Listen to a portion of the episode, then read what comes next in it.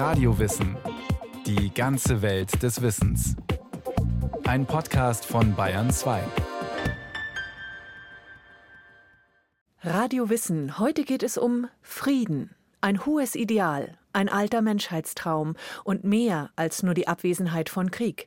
Frieden schafft die Konflikte nicht aus der Welt, sondern hegt sie ein. Und vielleicht bedeutet nicht einmal der innere Frieden die absolute Stille aller Wünsche. Was macht Frieden aus?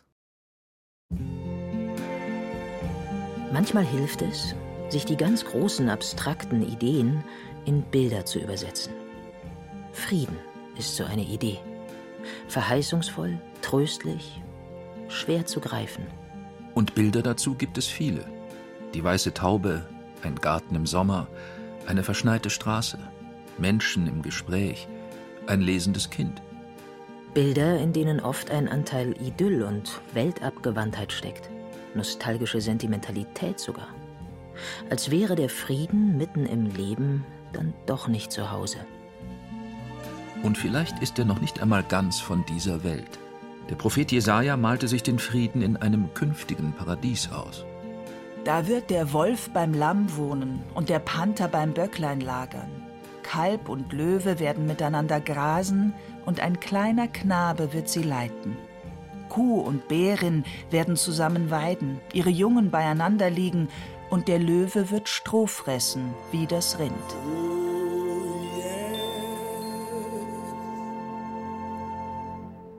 Wölfe und Lämmer, Löwen und Kälber zusammen auf einer Weide, ein Kind als ihr Hüter. Auch das ist ein sehnsuchtsvolles Friedensbild. Eines allerdings, das die Überwindung der Gewalt in eine übernatürliche Wirklichkeit verlegt, in der alles anders ist als in unserer.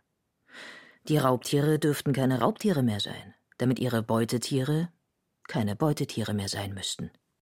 Und der Mensch, von dem diese surreale Vision des Tierfriedens, wie die Kunstgeschichte das Bildmotiv nennt, ja auch erzählen soll, ist er ohne Zähmung nicht auch ein Wesen, das davon lebt, andere niederzuhalten, auszubeuten oder sogar zu töten?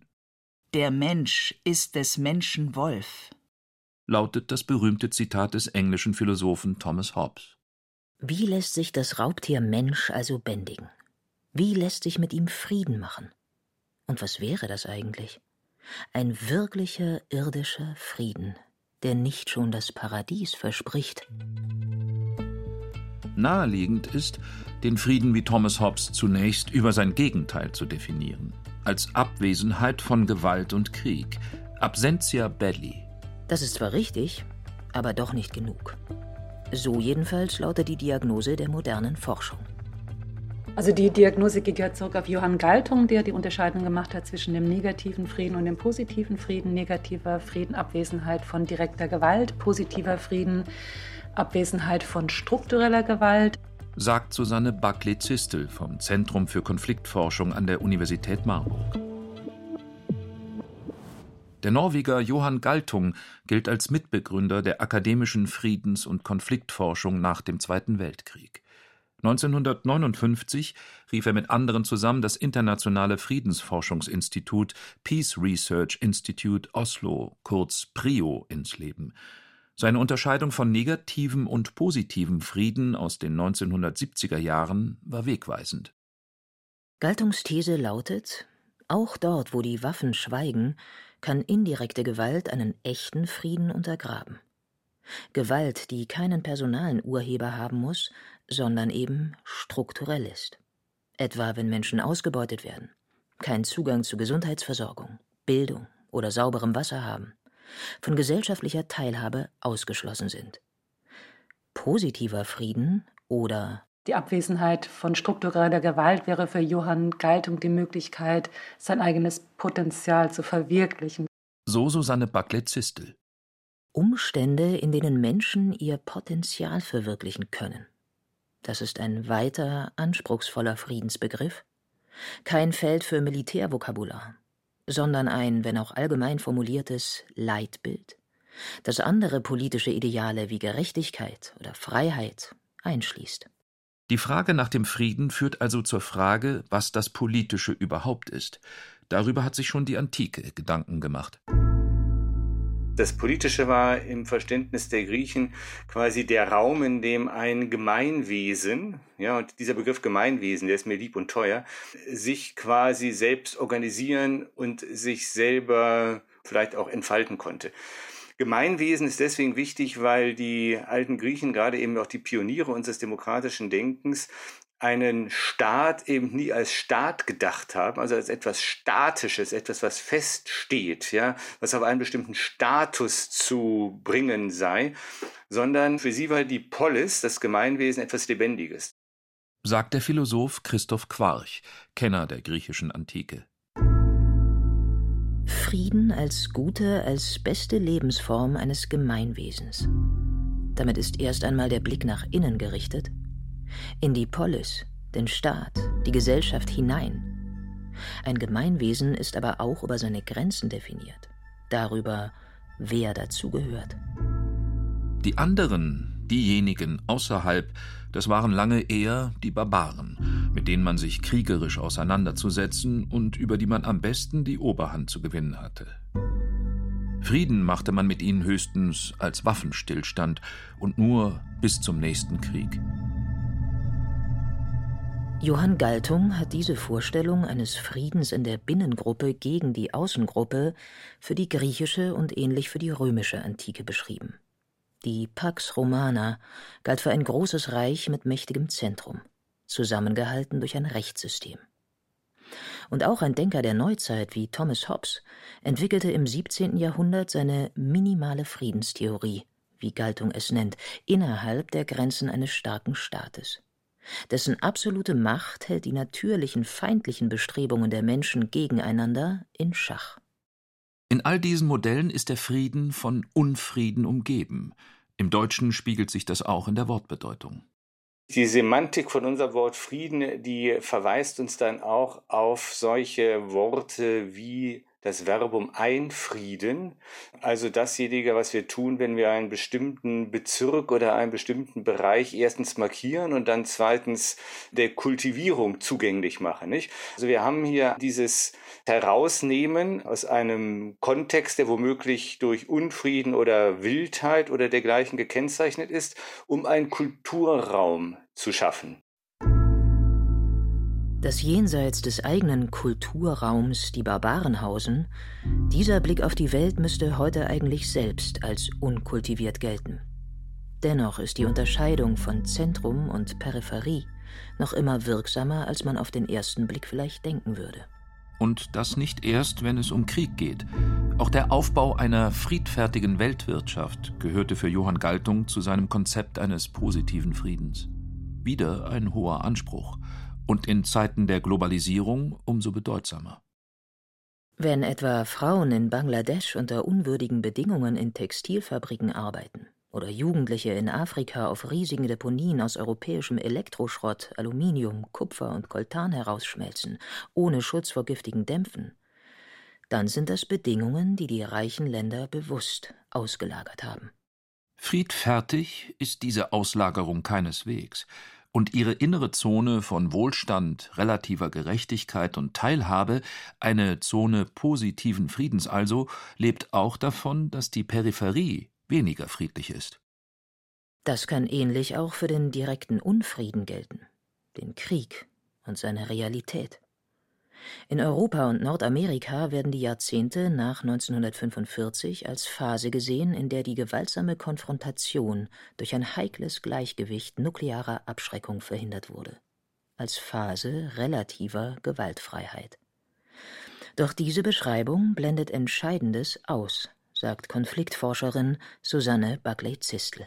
Was wir im Kalten Krieg völlig aus dem Blick hatten, waren die ganzen Stellvertreterkriege, vor allem auch in Subsahara-Afrika, in Mosambik, in Angola zum Beispiel, aber auch in Afghanistan und natürlich Konflikte in Indonesien in den 70er Jahren, den Völkermord in Kambodscha, Vietnam.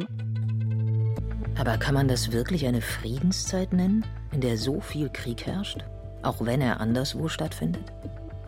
Müsste man Frieden auch politisch nicht größer denken, global, universal? Genau das hat der Universalist Immanuel Kant versucht, in einer späten, eher knappen Schrift. Zum ewigen Frieden. Ein philosophischer Entwurf. Erschienen zuerst 1795. Den Titel entlehnt Kant laut einer kurzen Vorrede dem satirischen Schild eines holländischen Gastwirts. Worauf ein Kirchhof gemalt war. Und er stellt gleich zu Beginn fest, die Staatsoberhäupter könnten des Krieges nie satt werden. Während die Philosophen ihn unverbesserlich träumten, den süßen Traum vom ewigen Frieden womit Kant jedoch nichts Jenseitiges meint, sondern die trotzige Hoffnung, weltlichen Frieden dauerhaft sichern zu können. Mit Thomas Hobbes ist er sich darin einig, dass der Naturzustand des Menschen einer der gegenseitigen Feindseligkeit ist. Frieden müsse also eigens gestiftet werden. Und daran ist laut Kant die natürliche Zwietracht unter den Menschen, ja sogar der Krieg wesentlich beteiligt. Denn gerade durch den Krieg nötige die Natur den Menschen, in mehr oder weniger gesetzliche Verhältnisse zu treten. Diese Verhältnisse denkt Kant aber nicht wie Hobbes vorrangig über die Kategorie der Macht, sondern über Recht und Freiheit. Und er denkt sie nicht nur für einen einzelnen Staat, sondern auch für die Beziehungen zwischen den Staaten. Mit erstaunlich modernen Vorschlägen. Kant schwebte ein Völkerbund vor. Ein Föderalism freier Staaten, der den einzelnen Mitgliedern ihre Sicherheit und Selbstbestimmung garantiert. Heere sollen abgeschafft. Kein Staat soll durch einen anderen durch Erbschaft oder Kauf erworben werden können. Und die bürgerliche Verfassung in jedem Staate soll republikanisch sein. Ein Volk, das sich selbst nach Gleichheitsgesetzen regiert, demokratisch also, wie man heute sagen würde, nennt Kant königlich. In einem solchen Volk, wären die Konflikte nicht ausgeräumt. Im Gegenteil. Frieden bedeutet, mit Konflikten nach Rechtsgrundsätzen umzugehen, die für alle gelten. Für die Demokratie ist genau das wesentlich. Es ist gerade eine ihrer Errungenschaften, dass sie nicht von Einigkeit ausgehen kann und sie auch nicht erzwingen darf, sondern vielmehr Uneinigkeit organisieren will.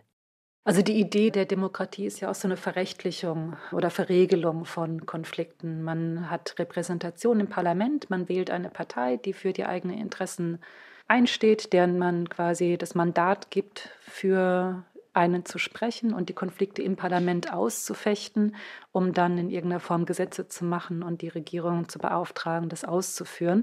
Die politische Verregelung des Konflikts bedeutet auch Berechenbarkeit. Es herrscht nicht mehr Willkür, sondern eben das Gesetz. Sicherheit vor ständiger Bedrohung nennt das schon Kant. Neben Teilhabe, Gerechtigkeit und Recht ist Sicherheit eine weitere wichtige Zutat im Begriff des Friedens. Die Forschung hat ihre Deutung in jüngerer Zeit verändert. Das Konzept der Sicherheit wurde vor allem während des Kalten Kriegs vor allem auf Staaten angewandt. Es gibt aber seit den Nullerjahren eine Debatte um menschliche Sicherheit. Da ist das Referenzobjekt nicht mehr der Staat, sondern die Person, das Individuum. Vor dem Hintergrund, dass Sicherheit nicht nur Freedom from Fear, also Freiheit von Angst, sondern auch Freedom from Want, also Freiheit von Not beinhaltet. Also die Idee ist, dass man wirklich nur sicher leben kann, wenn man seine Möglichkeiten entfalten kann. Wirklichen substanziellen Frieden ohne Freiheit gibt es nicht, so wie es umgekehrt wohl auch keine wirklich substanzielle Freiheit ohne Frieden geben kann. Diese beiden für unser politisches, aber auch individuelles Selbstverständnis so wichtigen Werte, Freiheit und Frieden, die gehören einfach zusammen. Sagt der Philosoph Christoph Quarch. Aber wie gehören sie zusammen? Um das zu erklären, greift Quarch auf ein antikes Konzept zurück, das der Harmonie zu verstehen nicht als großer Gleichklang, sondern als spannungsvolles Miteinander. Wir können dabei eine Metapher, ähm, die nahe liegt, weil der Begriff der Harmonie ja auch ursprünglich aus der Welt der Musik kommt, ja, an einen Chor oder an ein Orchester denken. Und in der Tat, auch die Griechen haben diese Metapher gerne bemüht, vor allen Dingen Platon.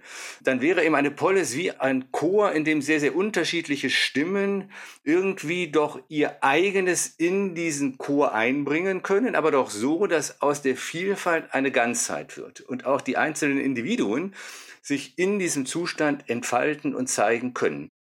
Frieden als Harmonie wäre also veränderlich und dynamisch. Kein Schlussakkord unter die Uneinigkeiten.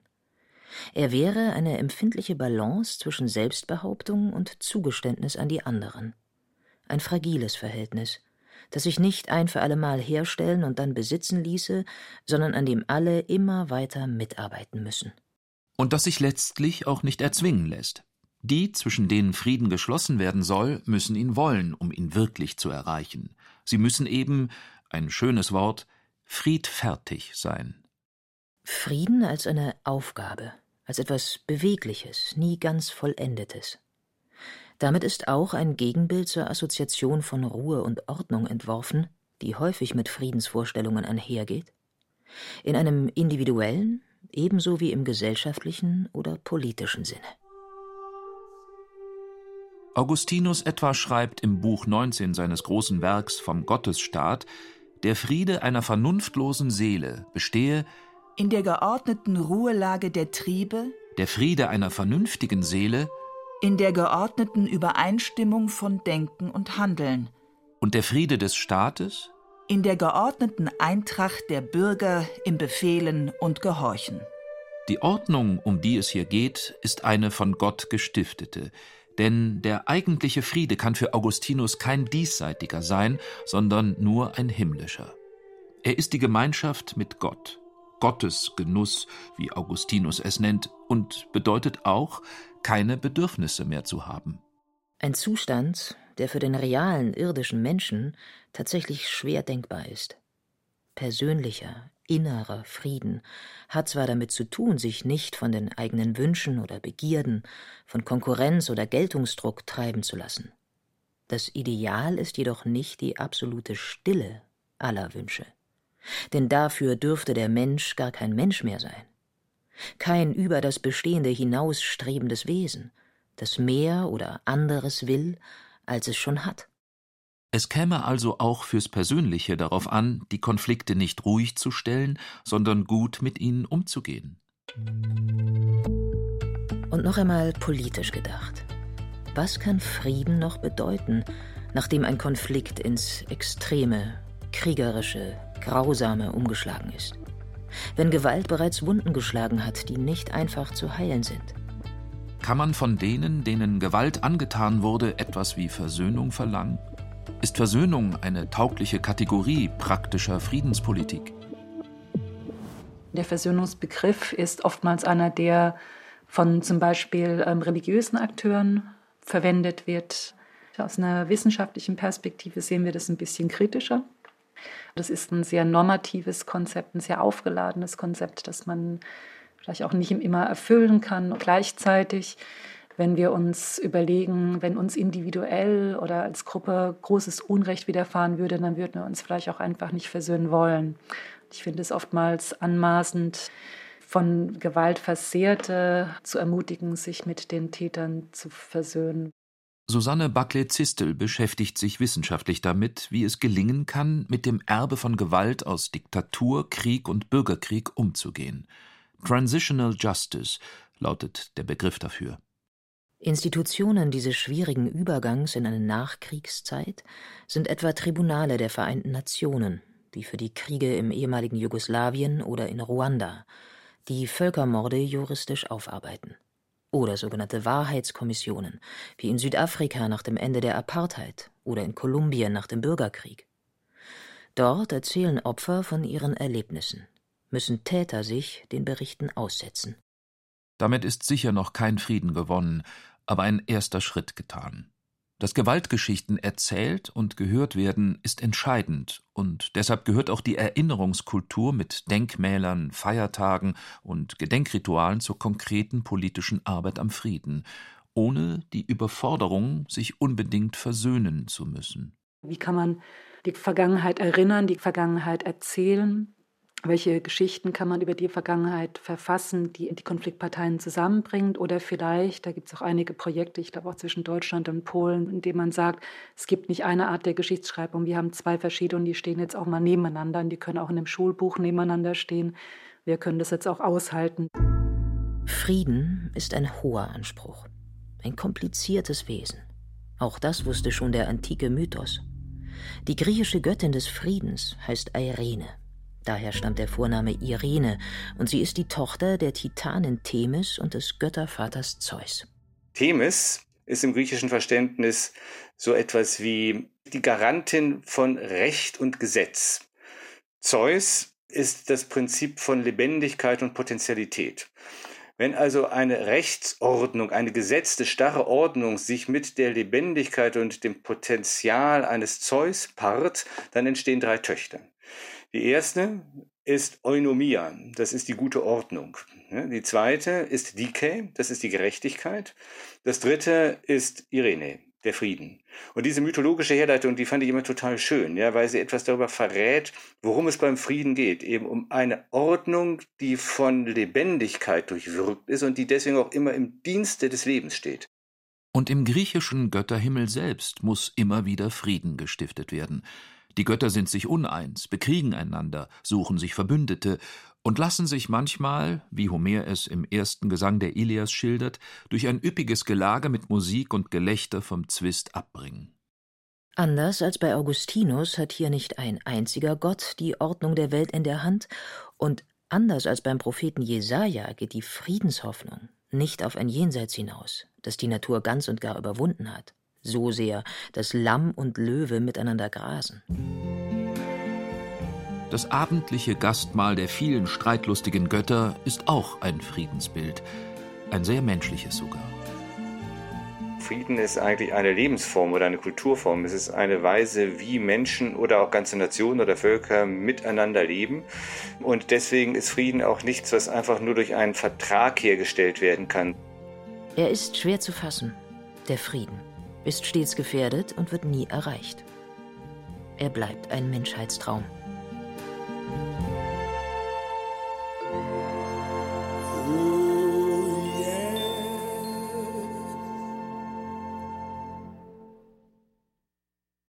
Frieden. Beate Meyer-Frankenfeld hat sich mit diesem Sehnsuchtsbegriff beschäftigt, der auch in der Philosophie immer wieder diskutiert wurde und noch wird.